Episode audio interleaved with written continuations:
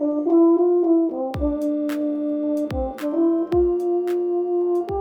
listening to You Play a What, a podcast by a musician for musicians. My name is Vincent, and I play the euphonium. Join me as I sit down with successful musicians to talk about their specialization, inspirations, and career developments.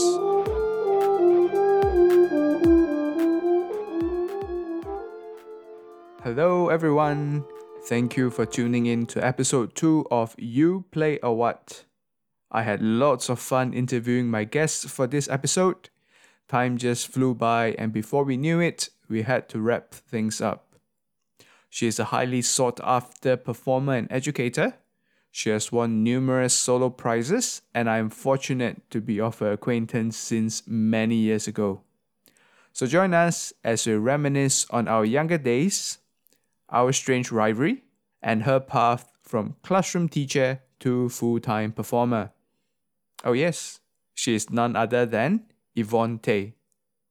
So I hope you enjoy You Play a What with Yvonne.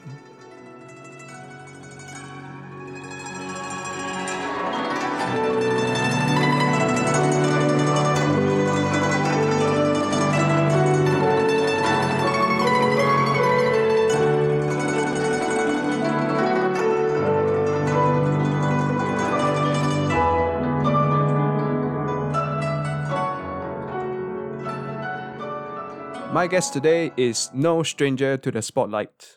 Apart from being awarded first prize in the National Chinese Music Competition in all junior, youth, and open category, she also competed in several international competitions and has hardly finished out of the second place. She's currently one of the full-time musicians with Ding Yi Music Company, and above all, she has appeared in numerous morning talk shows and radio shows, which makes me slightly nervous when it comes to interviewing her but I hope by putting our recording slightly later in the evening would put her in a slightly better mood. Hi Yvonne, how are you doing today? Hi Vincent, I'm good. Fantastic. Yeah, uh, uh, maybe I should have bought you maybe like bubble tea or so. Hey, that would be good, you know. yeah, then maybe in a better you'll be in a better mood for the next hour or so, right? I drank one just now in the afternoon actually. nice. And actually, I saw that you during the time when the shops were not operating, you bought one of those bubble tea brewing kit, right? Yes. Oh my god. Yeah. So that's this. Uh, actually, I did it last night for today. Oh, uh, also you brewed drink. at home. Yeah. Ah, okay. It's really a self DIY thing, but then uh, it requires a, a, a lot of work lah because I have to boil the pearls and everything. Ah, I see. Was it worth it though? Well, knowing that I can get bubble tea so easily now outside, I wouldn't have bought it lah. So, what what comes in a box? Like um, how many portions? Actually, quite a lot leh. Like even the the the con- quantity that they stated on top, I reduced it because I thought it was too much. Like even for the pearls, right? Because it's Liho one, so like the pearls that they gave was quite a lot like they gave two um I think one kg of pearls, and then there's tea bags and then creamer. I see. Yeah. One, so one kg of pearls for how many cups? Or what, what, what did they intend? By right, um, four cups is 500 gram, which I thought it was quite a lot. I see. Yeah. Yeah, so I reduced to half of it. lah. So actually, um, I still have like one packet, like 500 gram left. Yeah. Of pearls, is it? Yes. Yeah. So so is that actually the part that you enjoy? The pearls or the tea? Yeah. I think at the end I enjoyed the tea more because the pearls like maybe because I put overnight and I put it in the fridge, so it was hardened. Ah, okay. So that the yeah. texture is not very good now. Yes. I see. And I mean, obviously you are a big fan of the drink, right? So do you have like a go-to drink? For every yeah. single shop? Or is it like you just buy that one drink for every shop? Or does it change from different shops? I change from different shop. So like koi, I will usually drink the normal milk tea okay. with pearl. Yeah. And taro Q if there is. ah, okay. Yeah, PlayMade, I'll go for chrysanthemum milk tea because it's like so good with pink cactus pearl. Okay, I actually never had PlayMade before. Oh my god, you should go try. Very nice. They are okay. known for the pearls actually. Yeah, I I saw so many different flavors, right? Yes. Yeah. But the pink cactus is the nicest, lah, I feel. Okay. Yeah. Mm. And mm. the what? Ah? Uh oh, Chu Cha. Chu Cha San Qian. Ah, yeah. The oolong, dongding oolong with cream is damn good. Mm, yes. Yeah. You should go try. Agree. Do you try? Yes, yes. That's right.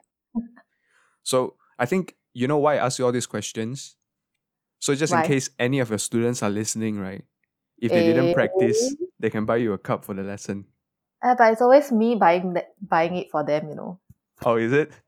Yeah. And then end up they still didn't practice, right? And then you're like, why am I doing this? just once, uh, just once. That every lesson, like when they have a bubble tea treat, right, they will practice very hard. yeah. Okay. So I mean, there might be already a little bit of hint in the introduction uh on what you play, but in the spirit of the show, I, I have to ask you if you could so kindly tell us what do you play and for about how long?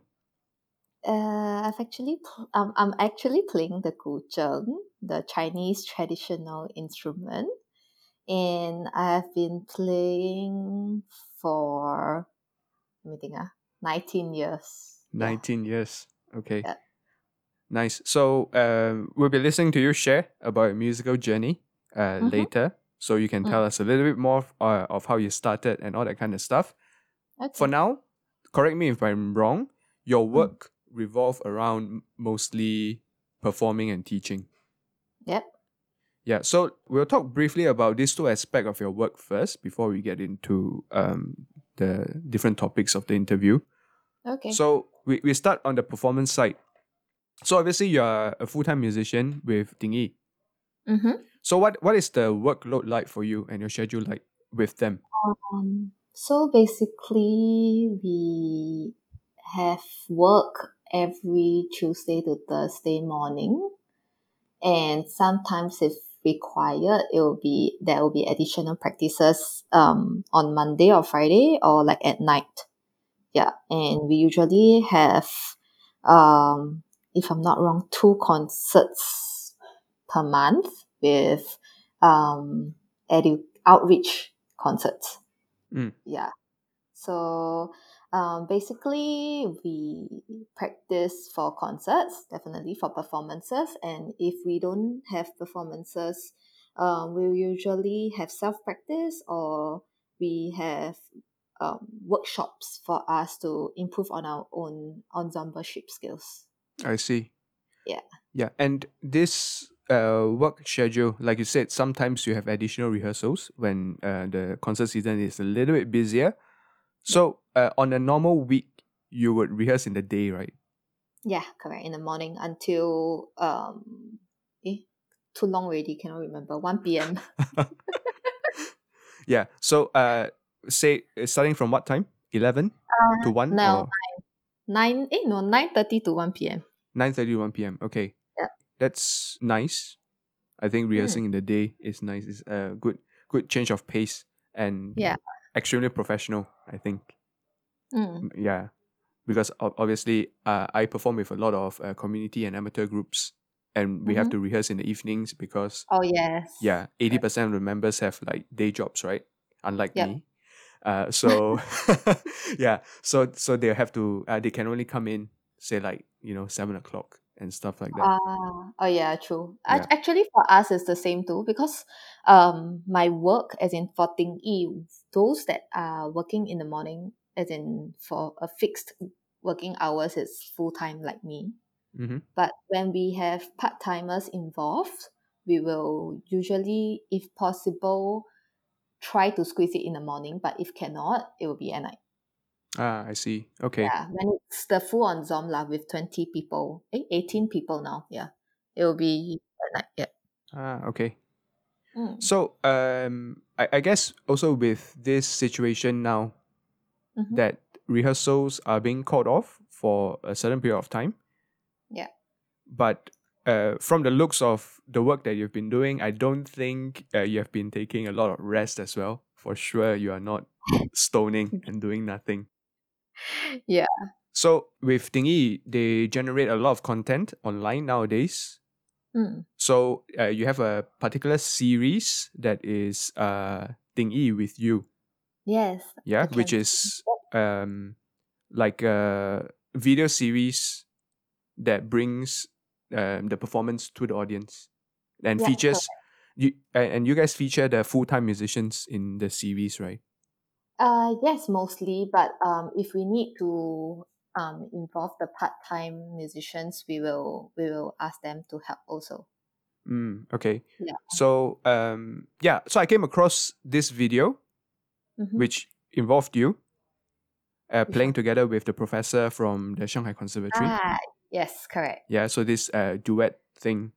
So I must Yep. say that your Chinese pronunciation in that video is really exemplary. Yeah, and I think our our beloved secondary school will be extremely proud of you. this is so funny. Yeah. Did, did I, you? I should be proud of my Chi- Chinese. Yeah. yeah. Uh, It, was it difficult for you to speak like that, like so so Uh, properly? No leh. I mean, English is harder for me than Chinese. But Okay. For so formally kind, right? I usually have to write it down and memorize it. Ah, I see. Yeah. Yeah. Yeah. And I think yeah, you, you did do a pretty good job. Thank you. And thank you. yeah. And the also I I watched the video all the way to the end. And then Mhm. there's also a little bit of speaking by by the Lao Shi. Yeah, correct. And well, she has such a elegant voice.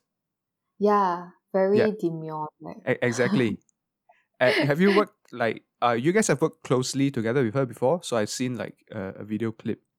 Yes. So um last time we used to have this great master series where we invite various masters for each instrument to come and perform with us. Mhm. So she was actually um performing with us for one of the series, one of the one of the concert. Yeah, correct. So yeah, we actually collaborated before and then um there was once where she came Singapore and she actually also have a master class with NAFA students Mm. and Okay. I was there at that time. Yeah. So she I, I did had I did went for her master class too. I see. And and was she like the same? The way she spoke during her lessons?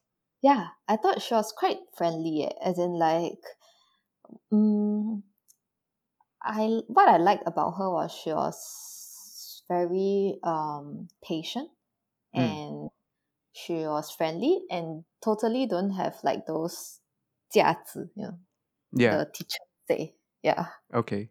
Yeah, and almost almost Yeah. like from from listening to her speak, you get a little bit of that kind of feeling as well.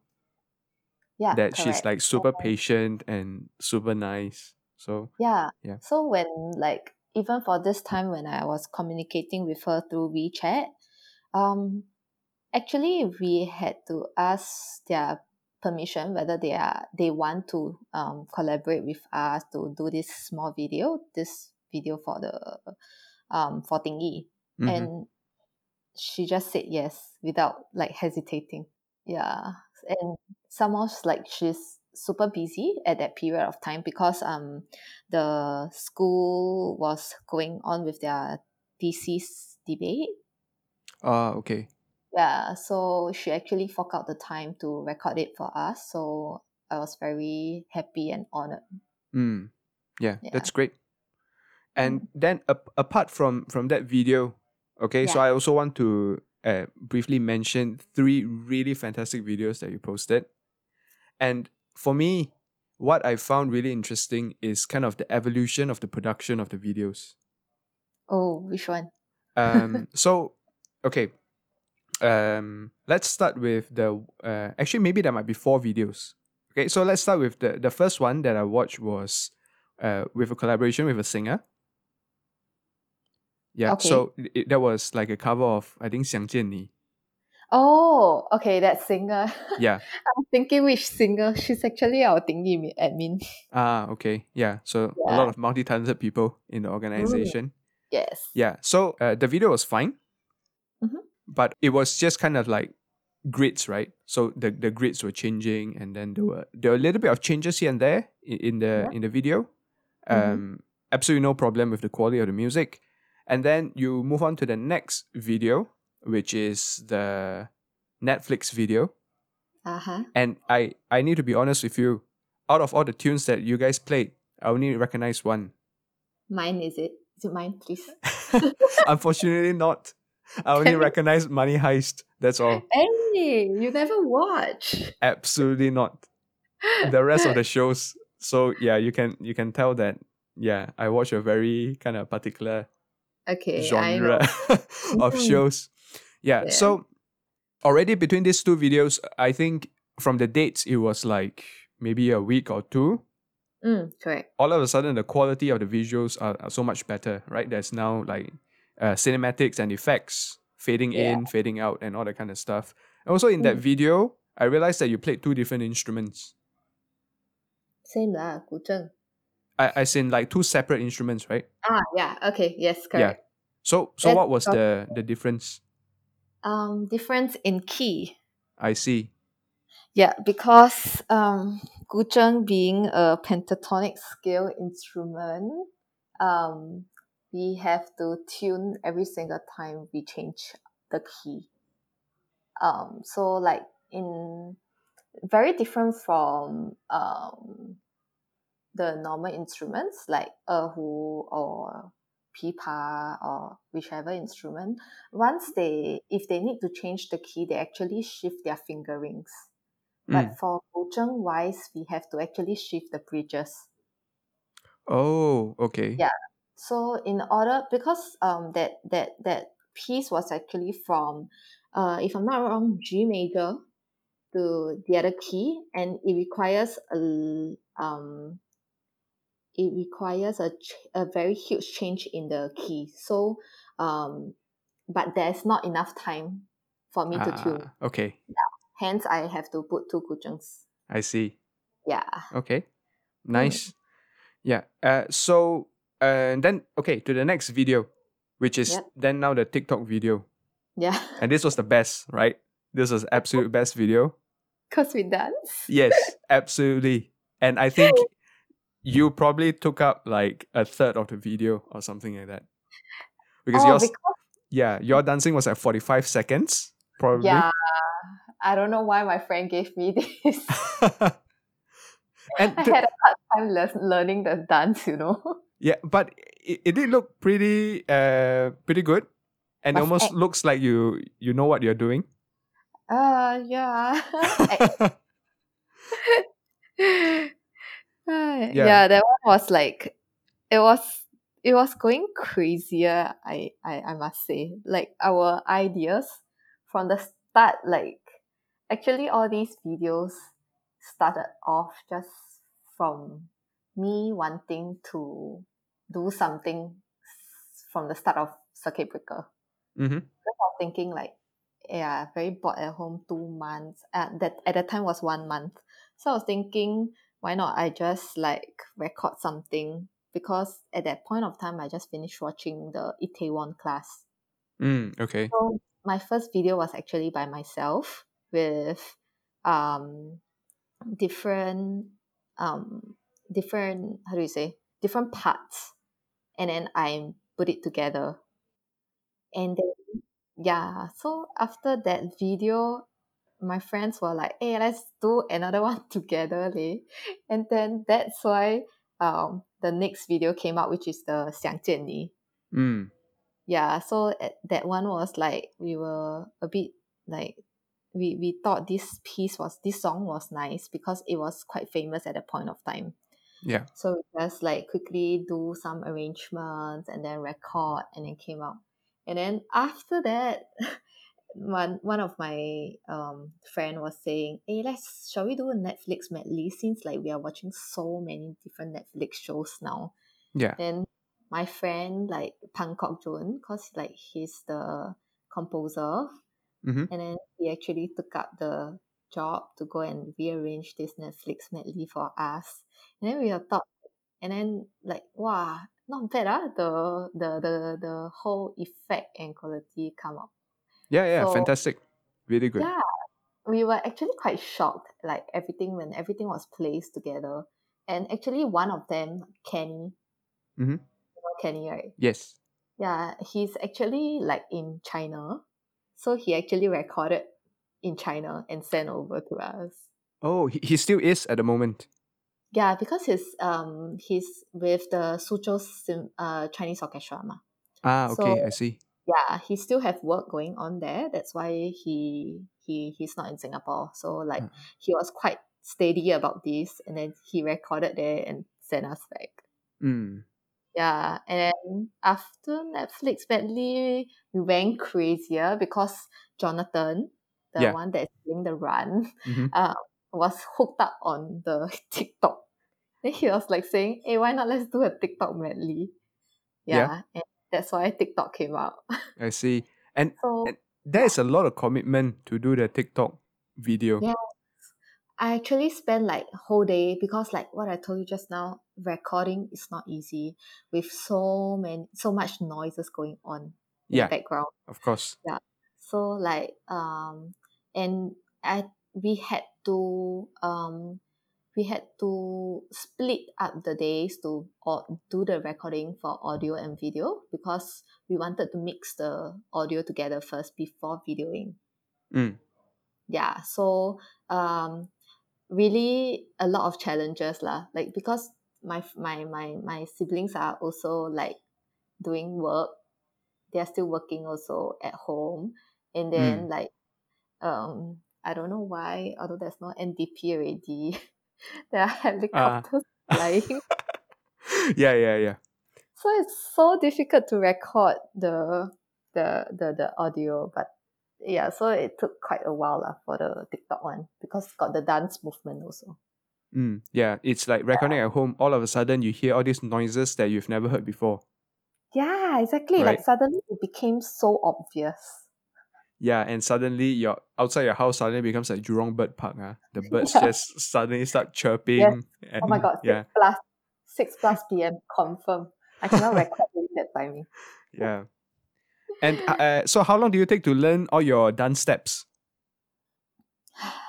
uh how long ah actually i went to watch a tutorial ah on how Yeah. people like um teach the the the, the any song dance Mm-hmm. so probably a few nights of maybe half an hour or so yeah it's still not perfect lah yeah Yeah. And But h- it's how just- many how many takes do you do during the recording itself? wow insane although it's like 45 seconds Yeah. took one hour plus to be video it Oh, that's that's actually not as bad as I imagined. I thought you'd take up like much more time than that. a lot really because and somewhat because I'm wearing the the the, the pullover, Yeah. it's so freaking hot. yeah. Yeah, so I, there's a lot of takes lah, but I think overall I took one one hour plus for the dance recording. Mm, Yeah, brilliant. Brilliant. Fantastic. Love it. Absolutely love the TikTok video. you. Yeah. And then okay, and the last video that you posted, which is the most recent one, Ah, uh at least at this point of us uh, talking lah. By the time Mm. this episode is launched, maybe you already posted something newer. Uh, maybe. is yeah, is one collaboration that you did with your students. Yes. So yeah, this one was actually just out of nowhere. Like suddenly, actually TikTok medley was my last because like I think by the time circuit breaker. Oh, actually I posted one. No, okay Uh, because I was getting lazy. so there was like I think one video that I I did from um 城里的月光. It's Ah, because okay. I, I think maybe after two or three videos, I started to feel like there's this thing in me, like maybe I should post one every week. Mm, Yeah. a big to- commitment though. Yeah. Yeah. So, but I thought it was quite, um, there's a sense of satisfaction when it come out. lah. Mm. Then, um, this one, this video with my student is actually just like one day I just randomly thought, um, since I have nothing like whatever that I've done, I've already done. Like with dance, also have with my friends, also have. And why not I do one with my students since like throughout this circuit breaker, I only see them via online. Mm. And I thought maybe I should make use of their last week um, of school holiday to let them do something. So yeah, I was actually quite impromptu. And then like once I thought of it, I quickly messaged my students to see whether they are um, they they want to um, join this thing. Yeah. So Mm. well, to my surprise, I'm quite happy that all that I asked agreed to do it. Nice. Yeah, so I, I I felt quite happy because um they actually churn out the video in like maybe just five days or less than that. And some of them even memorized it. So I was like feeling very happy about it. Yeah, they actually Ah. thought this was something very interesting. And although um the the back part where we do the mixing and audio and video was like a disaster lah. But then like the efforts that they put in, I I, I felt very contented. Yeah. Mm. Mm. Yeah. And these were your private students? Yeah. So um mostly um are my private students, but uh, you can say all of them are my private students, but two of them are actually professionals um studying at Raffles Music College. Ah, I see. Yeah, then the Nice. rest are yeah, just learning for fun. Go for Mm. gradings, yeah. Yeah. And I think in that video as well, what, what was interesting is now all of a sudden there is different angles of your playing. Oh yes, correct. Yeah. So you, you've got a, a second view that is just focusing on your hand. Yeah, correct.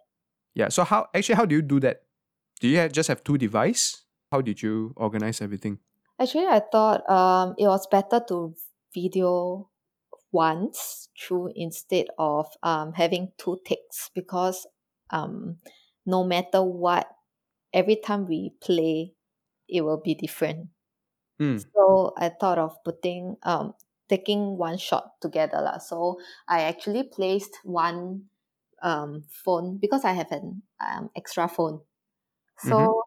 I I used one to take the, the the front view and then I actually put um another phone at the side. Yeah. Ah, okay. Yeah. Uh, like so uh, almost the same phone lah. Uh yeah, iPhone. Ah, okay. Actually my old phone lah, but I haven't sell it away. So yeah, I thought Yeah. it was a great use. Mm.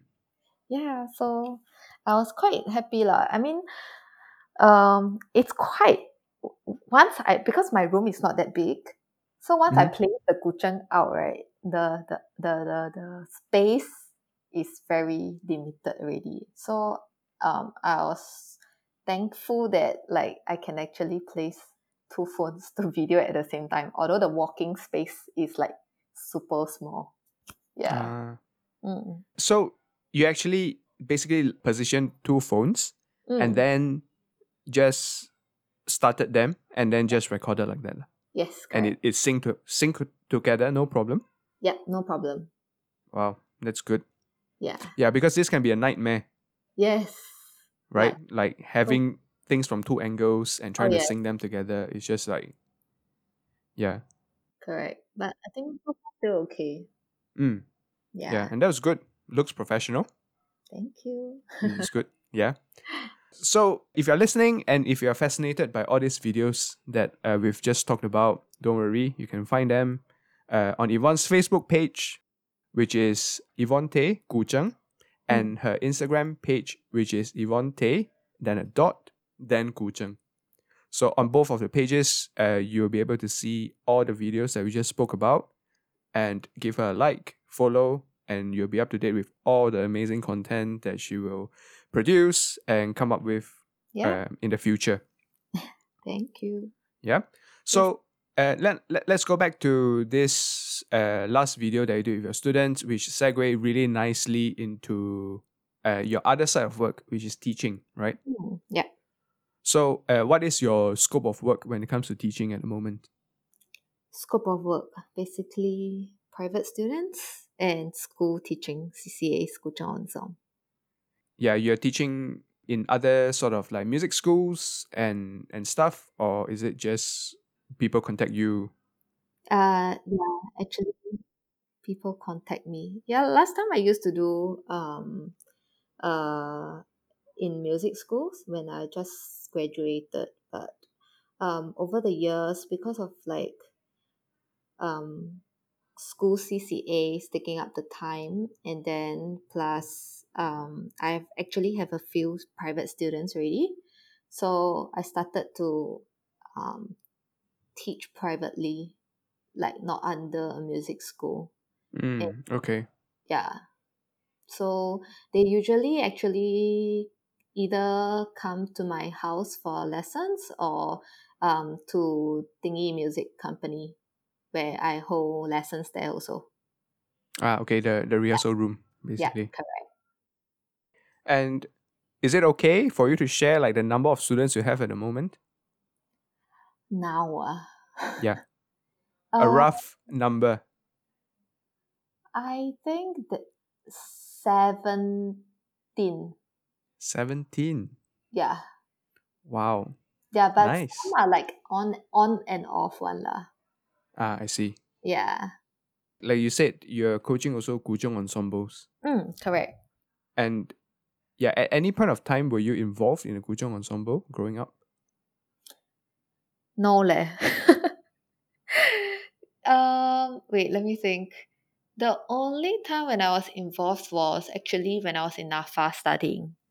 But that is Mm. only when I went back for degree, if I'm not wrong. Eh, Ah, okay. yeah, if or if not, it's like diploma last year. Correct. Mm, when there were actually enough uh, Guzheng players Yeah, in the correct. school. lah. Yeah. If Ah. not, other than that, no. Even for secondary school, I was in Chinese orchestra.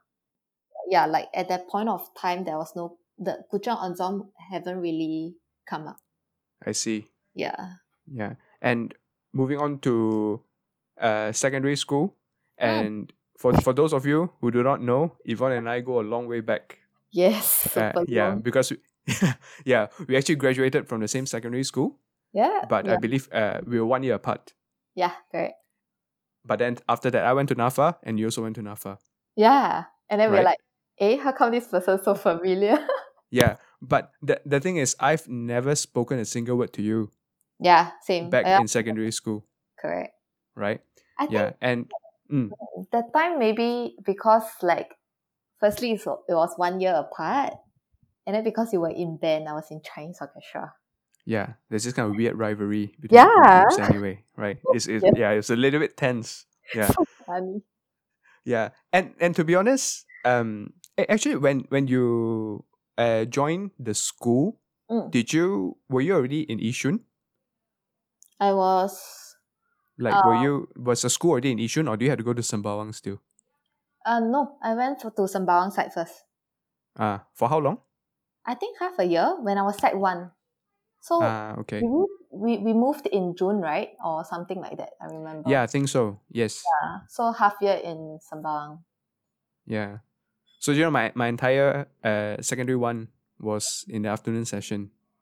oh my god so shock Is it really? can sleep right? Because yeah, yeah. But my entire, I think we were like the only school that was having classes in the afternoon. oh Yeah.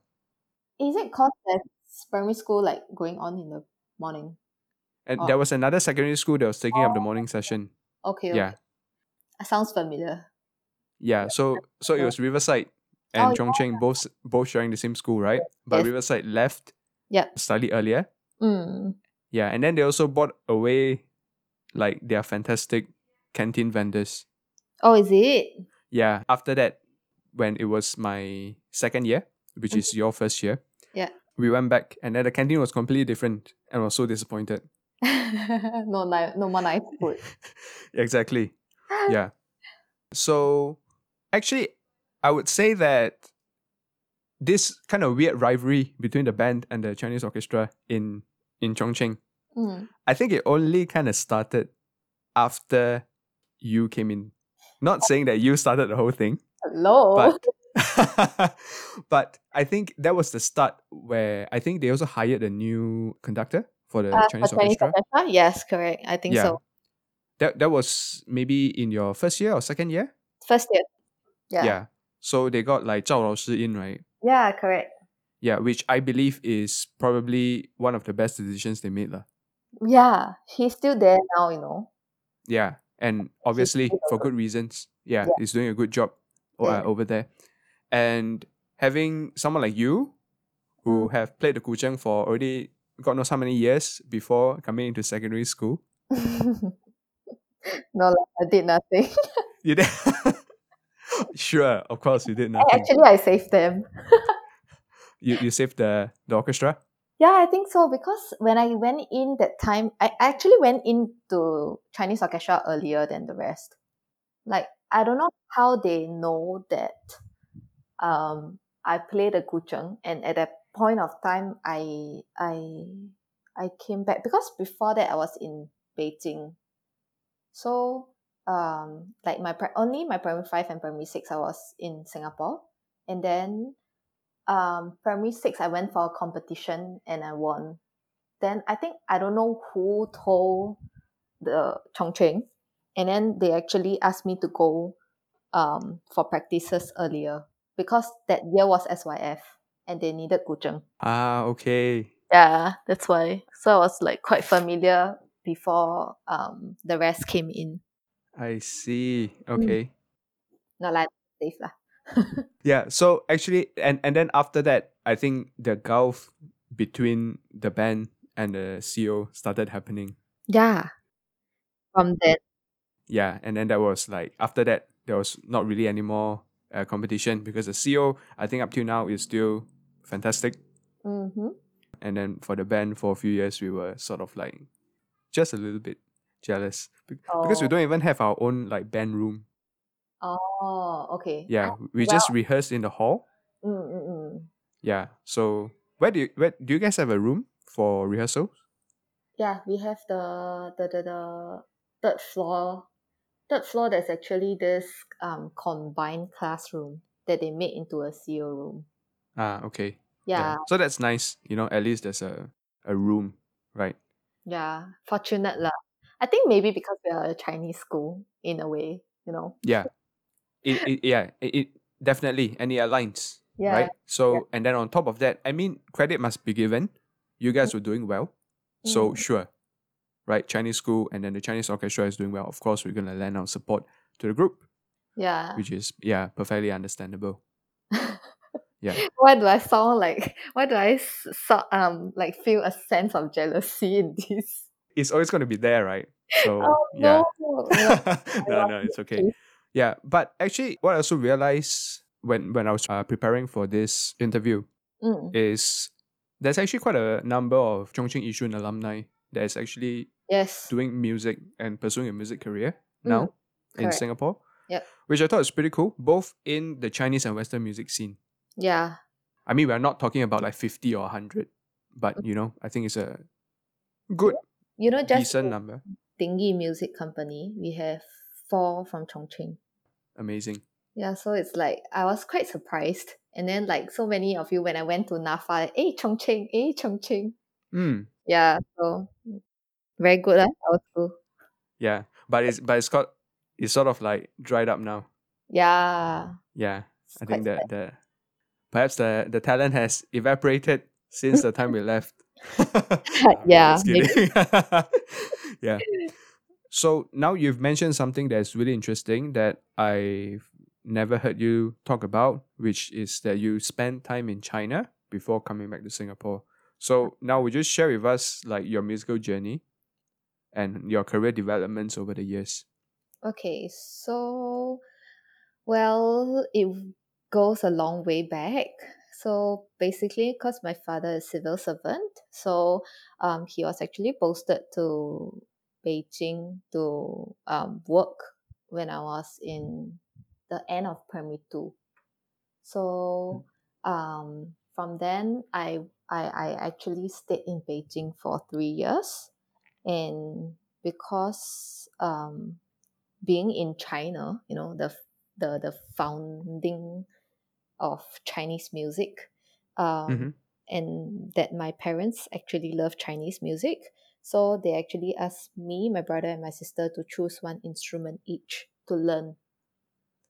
Yeah. Mm. So at that point of time, um, there was this very popular TV drama going on. Yeah. yeah, which is Huanchu Keke. oh, yes, yes. Yeah, so um, there was one scene where Zi Wei was blind and then playing the guzheng. So I was thinking like, wow, so beautiful this guzheng, as in this instrument. Mm, that at that point mm-hmm. of time, I don't think I know that instrument name. Yeah. Then I told my parents that I actually wanted to learn this instrument. So um, actually started the my music journey, musical journey there. Um, Mm. I went to their so-called CC to start learning. Yeah, Okay. So it's like a group class kind of thing. yeah, correct. So, Okay. um, but I think it's quite common there. That's why I would say like it's like their CC. So after that, um, I continued learning, and then until halfway through P five, I came back, and then um, I wanted to continue learning. So I ended up going to NAFA School of Young Talent to Mm. to, to learn under my teacher um, now. Yeah, so actually from um, from the time when I came back to Singapore until now, I learned from um, Madam Ying Chun, Ying Chun 老师. Yeah, Mm. then um, so I continued, and I think maybe because um, I was in the program, and they will push students to go for competitions, which is why um, I ended up going to um, going for competitions. Yeah. at P six, I think at a point, two thousand four. Yeah, correct. Then, um, after that, P six ended. Um, I went on to Chung Cheng, and because of, if I'm not wrong, because at that point of time, SYCO, Singapore Youth Chinese Orchestra, which is now the Singapore National Youth Chinese Orchestra, they just established and they were recruiting for more um, young musicians to join them. So um, because I, I, I got first at that point of time, and they actually um, invited me to join them. Yeah. So you don't even have to audition, right? It's just like yeah. Eh, no, okay. I think That's I have. nice. No, no, I think I have. I think I have. Oh, did you? Not so good, or, like. or, or is everybody else supposed to know that you audition? No, I really had So- one. I remember receiving Yeah. the texts and the sight reading thing. Yeah.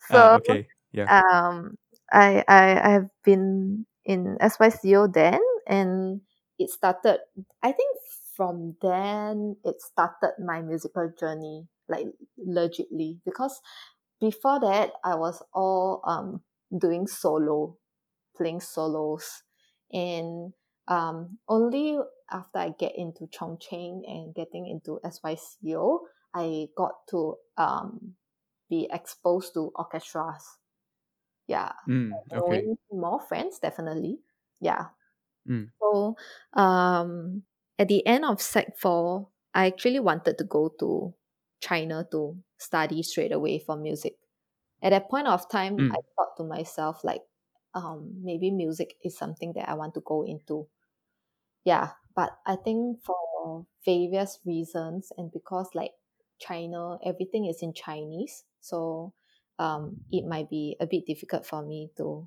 handle when at at the age of 16 lah. Mm. so eventually um i went to nafa but i didn't go for um music in performing i went for music in teaching which is basically why i was previously a moe teacher lah yeah Mm. and um after that I went to where NIE for one year and then went on to um teach in um secondary schools general music programs as in music lessons as a music teacher for two years Mhm. before I decided to go Mm. back to NAFA to continue my degree.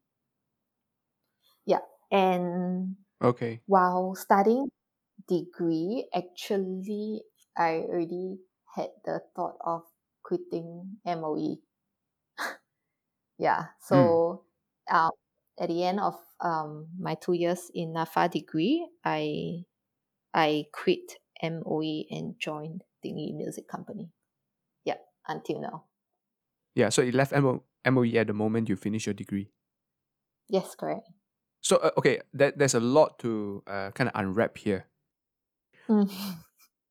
Now, I'm I'm quite curious. So you spent like what, two and a half years, three years in China? Uh, yeah, two and a half years. Yeah, about there. How was it like just generally studying there and living there? I mean, you're quite young back then. I don't know if you felt anything, but looking back, how was the experience? It was very shook. It's like because um I was studying in International School of Singapore, so like Ah, um yeah. yeah the the whole whole atmosphere whole environment there it's very different. Of course if i was to study in if i was to study in chinese um school i think the pressure will be a lot. But um being in an international school i don't remember having exams wow. is yeah like super shock like very fun and then like Yeah, that's every- not very Singaporean. yeah So Yeah. yeah. that's why when I came back, I had difficulties lah. Like I need, that's why I need to go for tuitions. ah, okay. yeah, and Yeah. yeah. so that two and a half years, three years there was quite enjoyable. Like it was more of like a um a very long vacation for me. Nice. yeah, I had fun there. So, did you know that you were going there for that period of time, or was it also kind of a shock when you had to, or not a shock, but um, like you got a quite a late notice, like maybe six months, and then you have to come back here. Um, I think I sort of know that I will be there for two and a half to three years time, and um, because for two and a half to three years there are a lot of things to pack. I guess actually I can't remember very clearly, but um, I remember we spent quite some time packing, and I know like oh okay, so it's time for us to go back to Singapore already lah. Yeah Mm, okay. at that point of time, maybe because I'm in primary school, so I can't really remember how I felt. But and also because after I came back, I went back to the same primary school that I had um that I was in in primary one and two. So it was not quite um unfamiliar for me. Mm, okay. Yeah. Yeah. And and how did your friends react to seeing you again? It's like, oh hi, you're back. Yeah. yeah. You look familiar, but a little bit different. yeah. Yeah, great. And then during your time with the yeah, Youth Chinese Orchestra, Mm. what was the kind of deal that you had there? So obviously with the uh, youth orchestra, the Mm. SNYO, you get like lessons paid for, you get uh, overseas trips, and you get a couple of concerts a year. Was it kind of the same thing for the uh, youth Chinese orchestra? Um, for now it's the same, but back then when I was uh, when I just joined, um, we didn't have all these um opportunities. I would say, like, um, we do have a certain number of concerts every year. For overseas wise, um, we didn't had that much as compared to what they have now, and Mm, okay. even for the the the lessons for the tuition is it under tuition grant? I can't remember. Like paid by paid for by moe lah.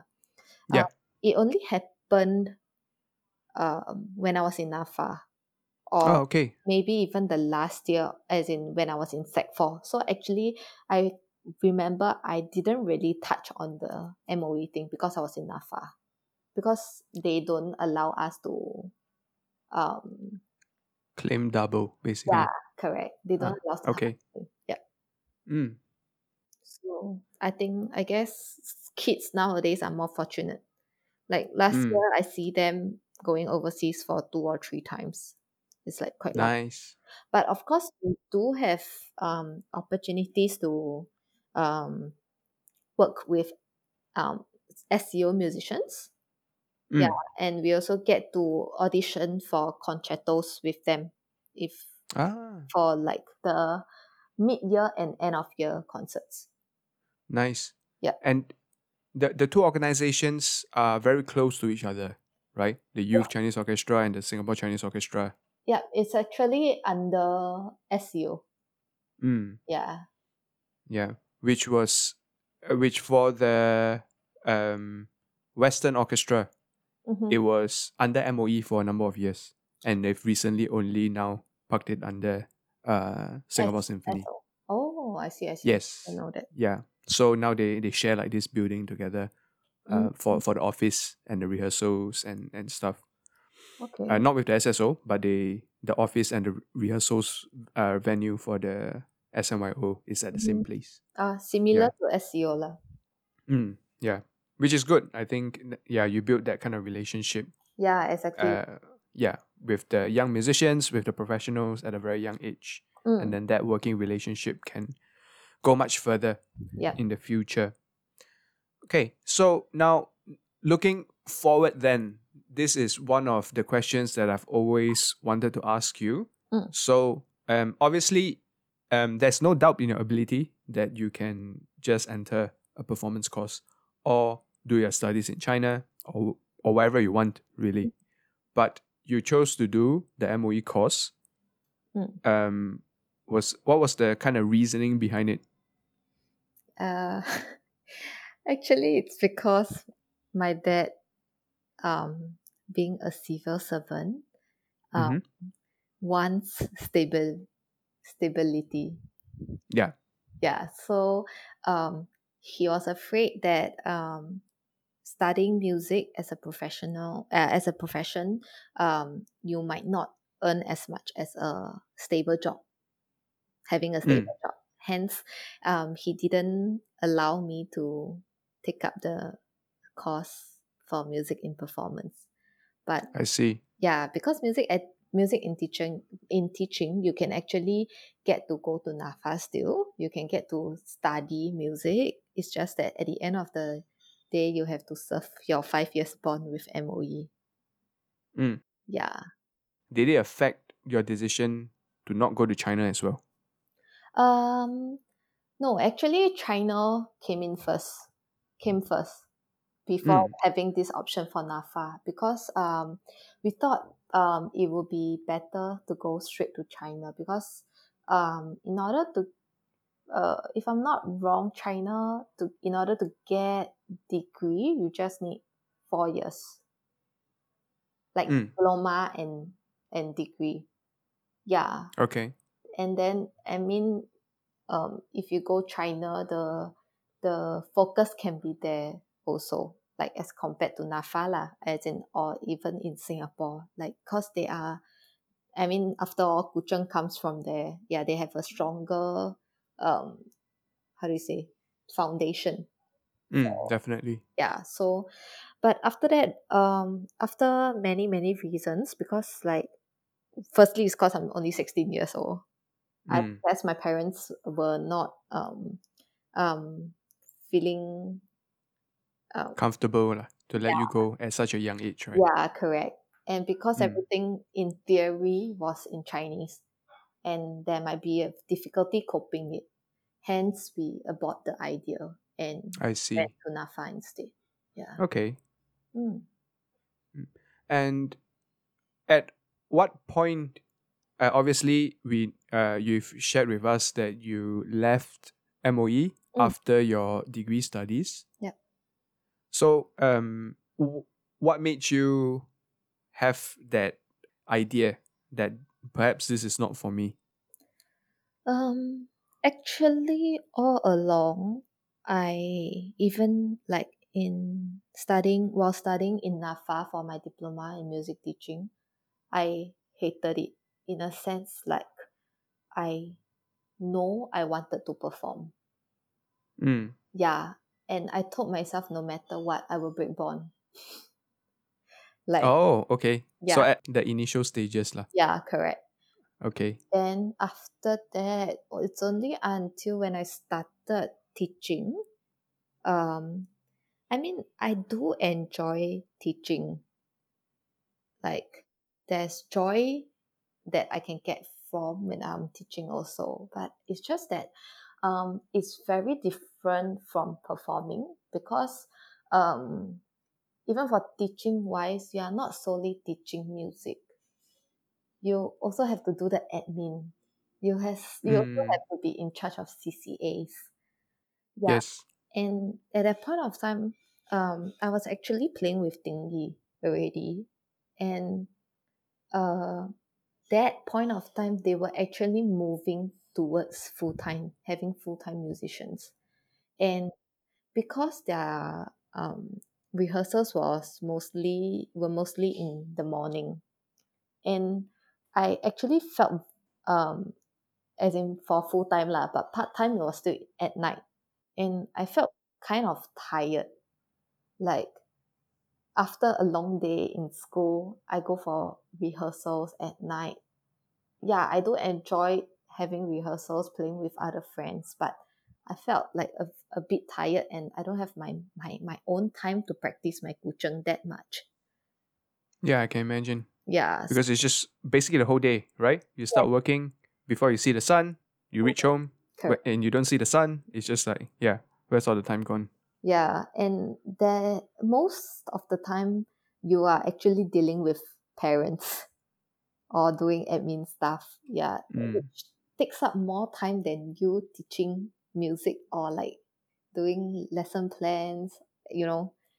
And I thought to myself like as much as I love teaching, I miss performing. Yeah, so um I actually had had, had difficulties like um persuading my parents to let me break bond. Mm. Yeah. Because I, I bet they would tell you, why don't you just finish the bond and then you just go and do whatever you want? Yeah, precisely what they say. That's the more sort of like, um, Wise uh, decision. yeah, th- th- um, uh, yeah, I mean, logical in a sense. Yeah, sense. logical, logical. Yes. Yeah.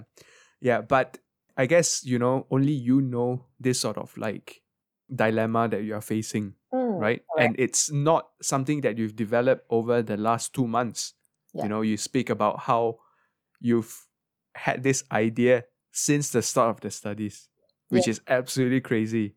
Yeah. I would imagine that you have like jumped off the ship a little bit sooner.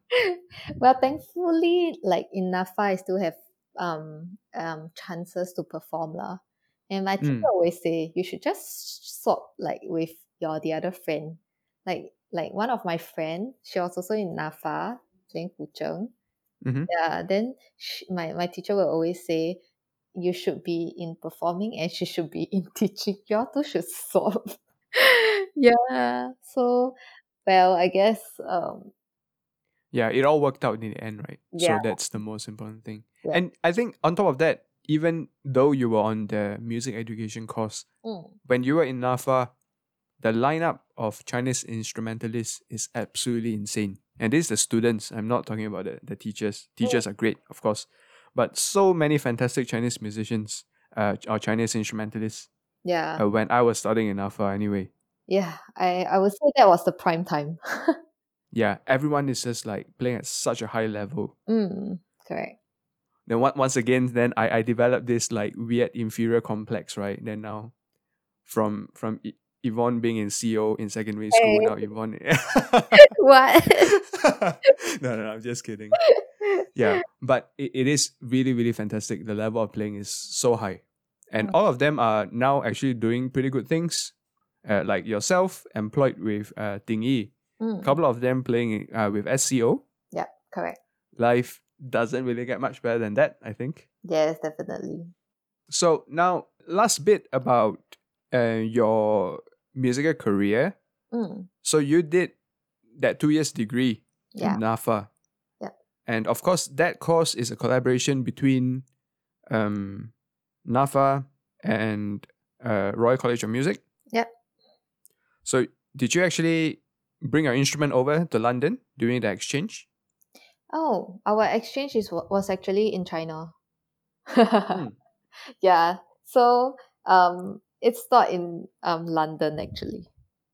Okay. Yeah, so I mean that's the funniest part. Like why it's under Royal College of Music, but our exchange is in China. I mean, obviously it should be in China. Yeah, because Yeah. If we go to London, who are we gonna learn from, right? Hmm, exactly. Yeah. Exactly what I was thinking. So You teach them, not they teach you, right? yeah, yeah. Then um, so our our exchange exchange was in China. Yeah, and well, I did have a chance to go to London to perform. Eh, were you Mm. there when I went? No. over? you weren't. In the UK? Yeah. I don't think so. Oh, okay. Which means it's Yeah. yeah the rest of them because um I think after before I graduated or after I graduate um NAFA actually invited me to go RCM for recital. So I Mm. actually like like like ship over the as in not ship over like brought my guzheng there for solo recital. Nice. Yeah, so it was actually quite fun. Yeah. And what was the logistic behind bringing like a guzheng up a plane? we cannot bring up the plane. I mean, Yeah. we have to go on the in the cargo lah, but um, we Mm. do actually have a hard hard case. Okay. Yeah, and um, for me, because to prevent any um any in accidents, I will take up I will take out all the bridges first, because if um anything hit onto the guzheng, the bridge will actually cause an impact on the surface of the board, the surface of the guzheng. Yeah, so for me, um, I will remove all the bridges. I will put a lot of the bubbles. What's that called? Sorry. The bubble wrap. Yeah, the bubble wrap. Yes. Yeah. I will stuff stuff it um within the hard case. Yeah. Mm. Then I, I, I would say it's a very big um work lah, big production. Because you still have different stands also. Ah, okay. Yeah, so it's actually two parts, and actually some of the um airlines don't even allow us to um uh fly as in bring guzheng um up. Really? Yeah. So usually, uh, I think cause it's too long. Like- Really? It's even longer than all the you know the golf. Um, Surfboard? Longer than a surfboard? how how how how tall is a surfboard? I've I've no idea. But Like my guzheng is taller than me. okay. Yeah. So I don't know. I mean, maybe because it, uh, yeah, I also don't know what's their logic, but thankfully SQ allows lah. yeah. So what was your your worst experience traveling with the instrument? Have you got like really like nightmarish experience traveling with the instrument? Um, I think, well, it would be, wait, let me think, is it Ding Yi or there was once that I have to um transit. Mm. Yeah, actually, normally I would ensure that my instruments is super well packed already, so that Yeah. there won't be anything that happen. But um, maybe like during transits, I would be afraid lah. Yeah, and Mm. also I think maybe because guzheng it's very very heavy Mhm. and then they don't have like last time it doesn't um have the case that has trolley uh the the rollers you know Ah, okay. yeah so you have to carry it you really need guys there Okay. yeah but i mean to help to carry lah but if not other than that so far still okay because some of the performances that um we went for overseas um usually those um asia countries we if they have guzheng there we will borrow from them Mm. yeah so Yeah, that's a good thing. yeah lessen the the the possibility of breaking one guzheng lah. Mm. Yeah. But in in ideal situation, would you like to bring your own, or would you just you don't mind playing on another instrument? if I have a solo, I would request to bring my own. If I cannot bring my own, I would request the parties over there to make sure like I have certain model of this guzheng. Ah, okay. Yeah. So as similar to yours as possible. Yeah, Correct. Mm. Nice. Mm. Because uh, this sort of airport troubles for musicians is the worst. Yeah. I, I think it's the most stressful part of traveling. Mm, yeah. So uh, I had an experience. I was traveling with uh, the Philharmonic Winds to Hong Kong. Mm-hmm. So usually living Singapore is like a dream. So no problems at all. They are always very nice, Yes, you know, in Singapore. To an extent that you don't even know what's coming to you on the return leg of the journey, you know. Mm, yeah. So yeah, we all bought our instruments on. So um, I got my euphonium on, and in order for me to bring my euphonium onto the plane, I had to bring a, a soft case. Okay. Which yeah, which means it's like like the bag that you see me carry most of the time Yeah. with my instrument. Um, so um, everything was okay. We reached there, and then on the return leg, all of a sudden when we were checking in, the the front desk people said, "Oh, you can't bring all these instruments on board." Oh no. so the entire band, I would say like 75% of us had our instrument with us. Okay. There was no way we could check it in. If we check it in, it will come out and it will be thousands of dollars worth of uh, repair work. Yeah. You know, will be completely like flattened or Mm. something. So uh, we ended up being at a stalemate. So front desk people didn't want to let us through. The management from the group didn't want to let us check in the instrument. The musicians didn't want to check in the instruments. Mm. So we were just waiting there. And before you know it, it was like five minutes until the gate is closing. And we were still stuck outside. Oh my god. Okay. Yeah. So the whole situation got like super tensed. Mm. For once, I see the the then uh, band president Mm. screaming at the top of his voice to the front desk person Uh-huh. in the middle of the airport. Wow. So it's like super dramatic. And I was like, whoa, what's going on?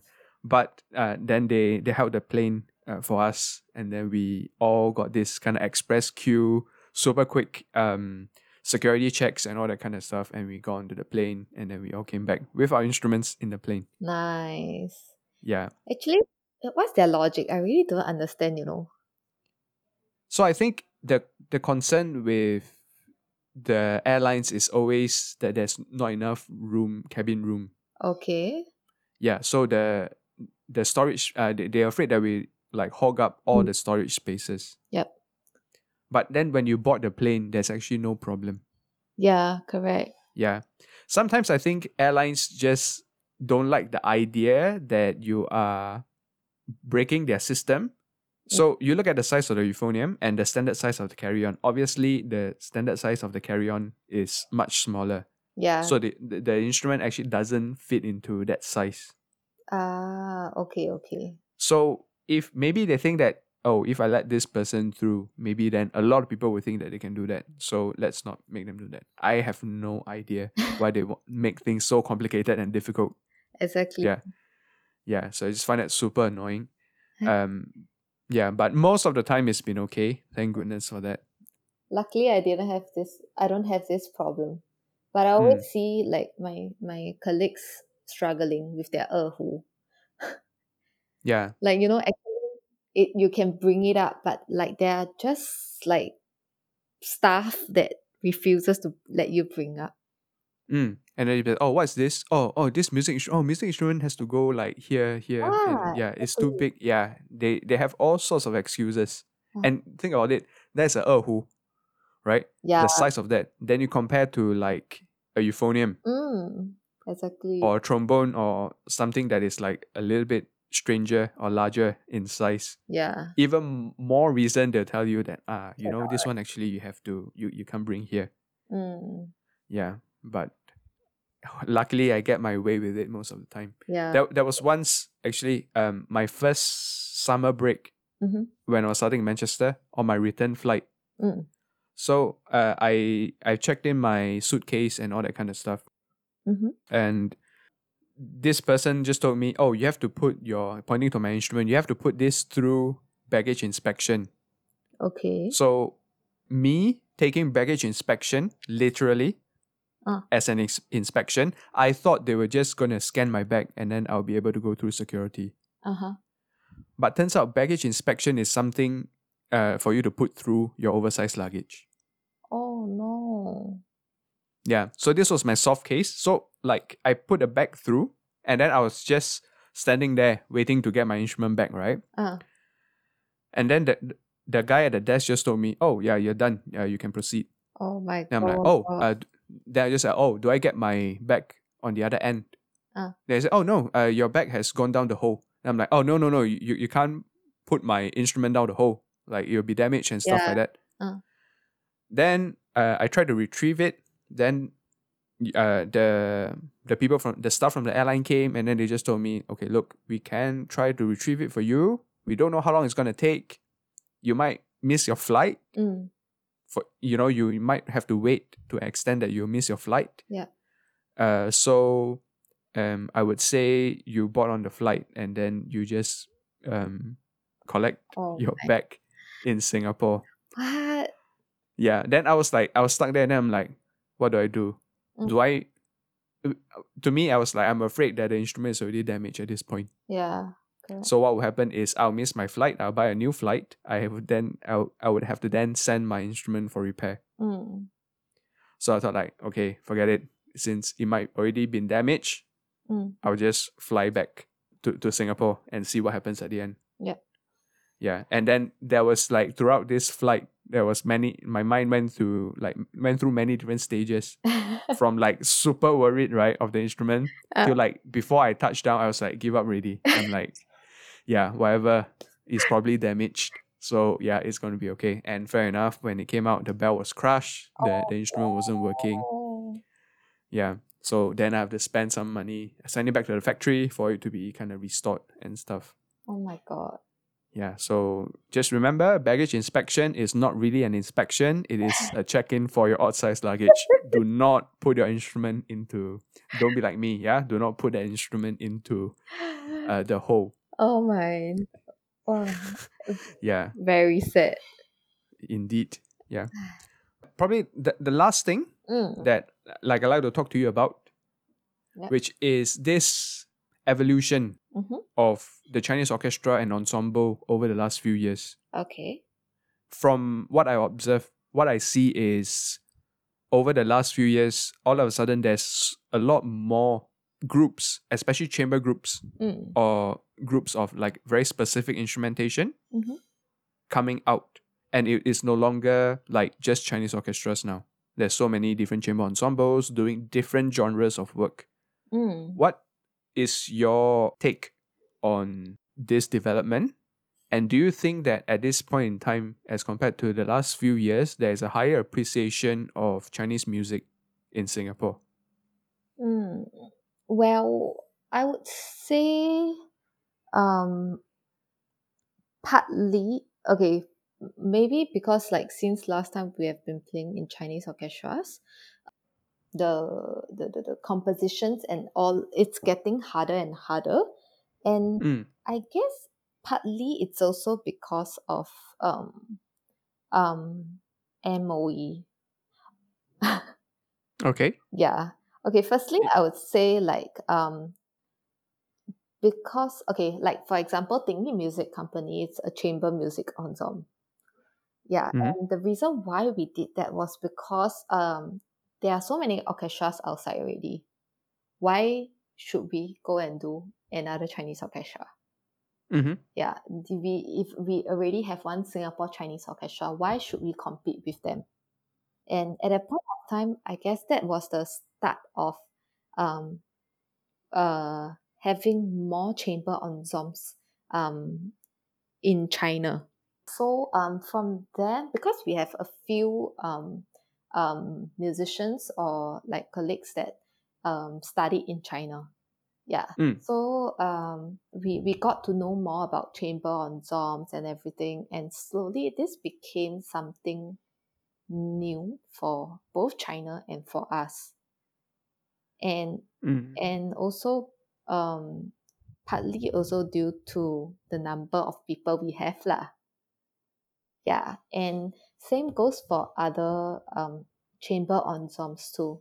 Like we all didn't wanted to have an orchestra because it's like it's just another orchestra. We wanted something new.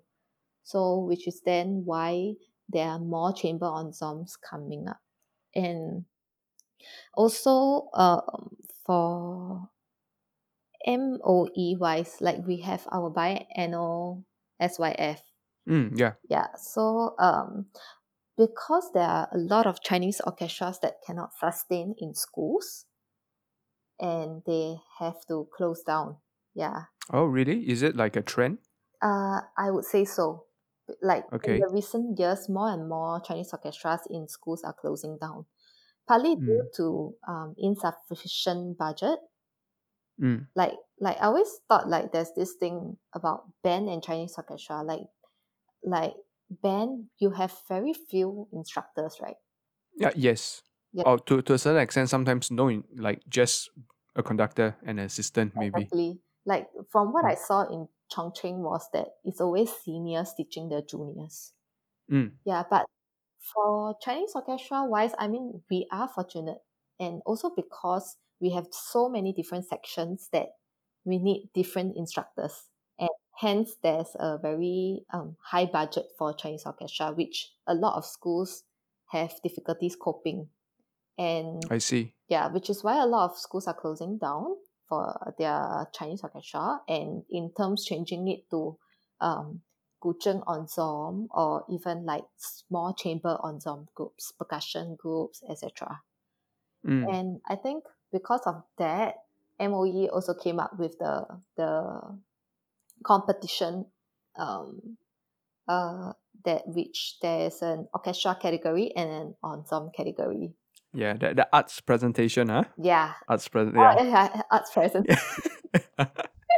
yeah. That's why. Yeah. So Mm. even bes- besides that, um, we our our biannual um competition, national Chinese music competition. Um, last time used to have orchestras, but also because like more and more orchestras, as in the number of orchestras participating is reducing. Hence, they open up Mm. a section for ensembles. It's where Ding Yi got first at a point of time. Mm. Yeah. And okay, so uh, your this definition of ensemble Mm. or ensemble, right? Yeah. So is it say for example, could it be similar instruments or it has to be like Ding Yi, which has a variety of instruments? Is there a limit to that or No. any sort of smaller group is called an ensemble? Uh, I would say any numbers lower than maybe. Uh, okay, different interpretation. Wait, no, different MOE one. It's like quite a lot, right, for an ensemble. Mm. yeah. Yeah.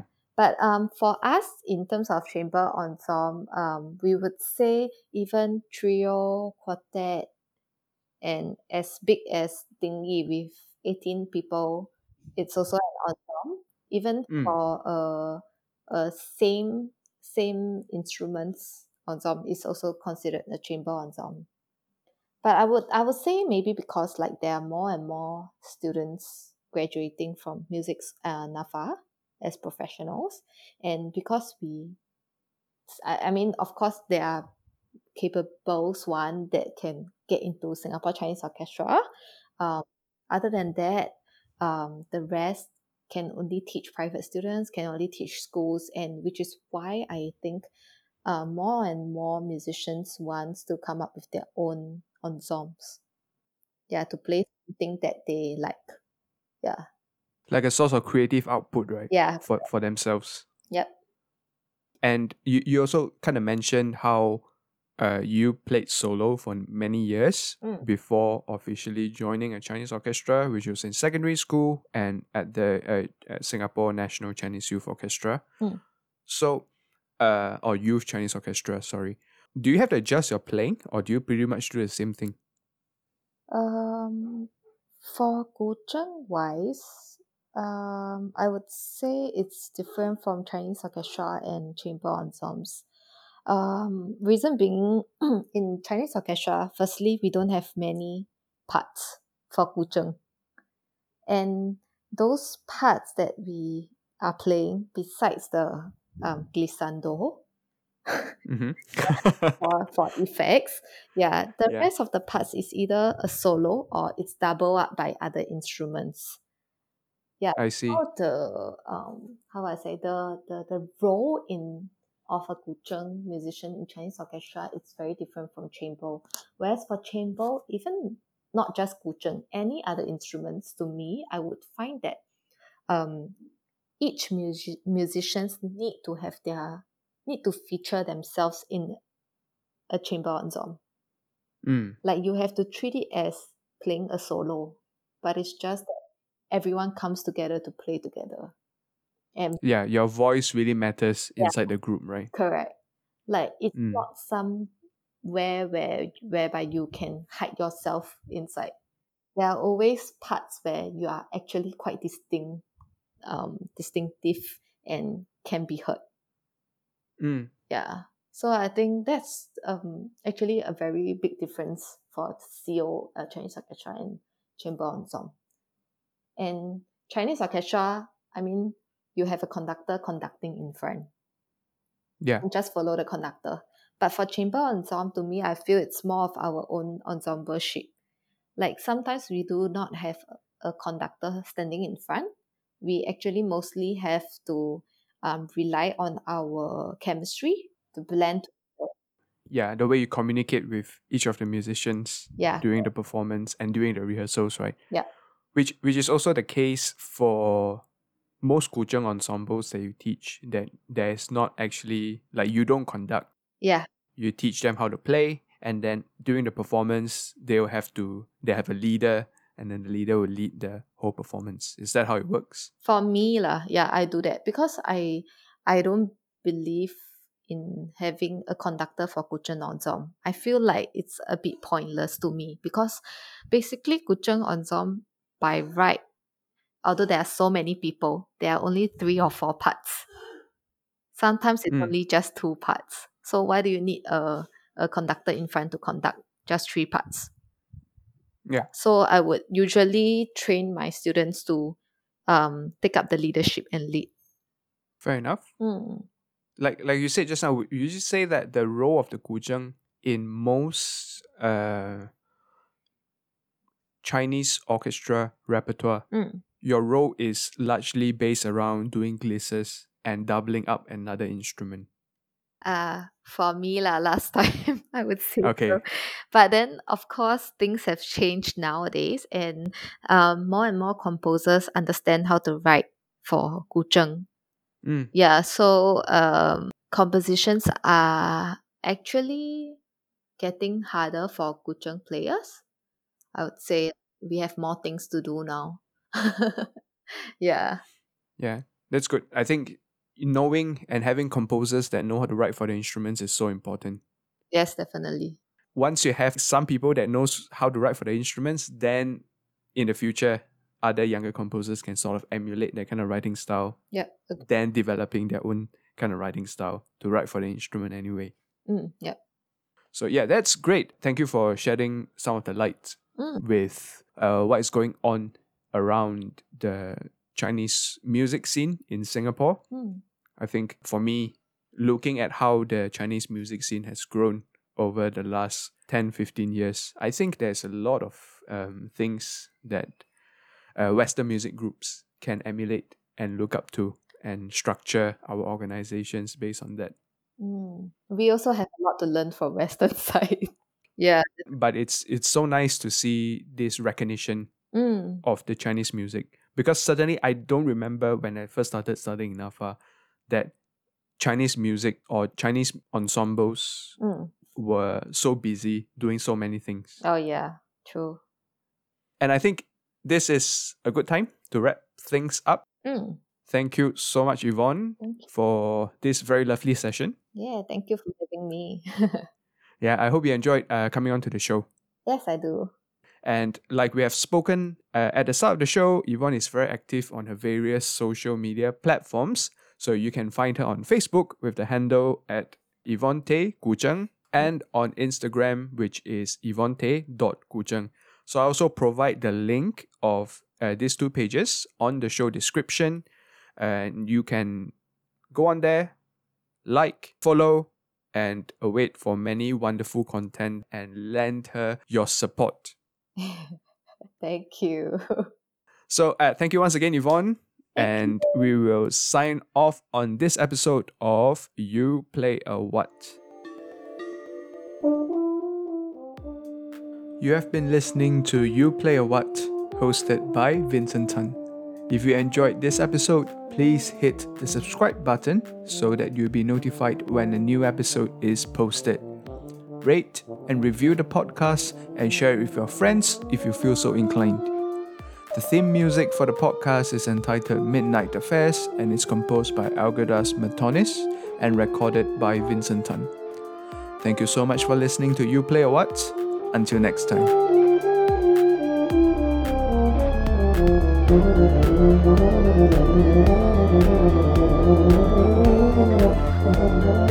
you.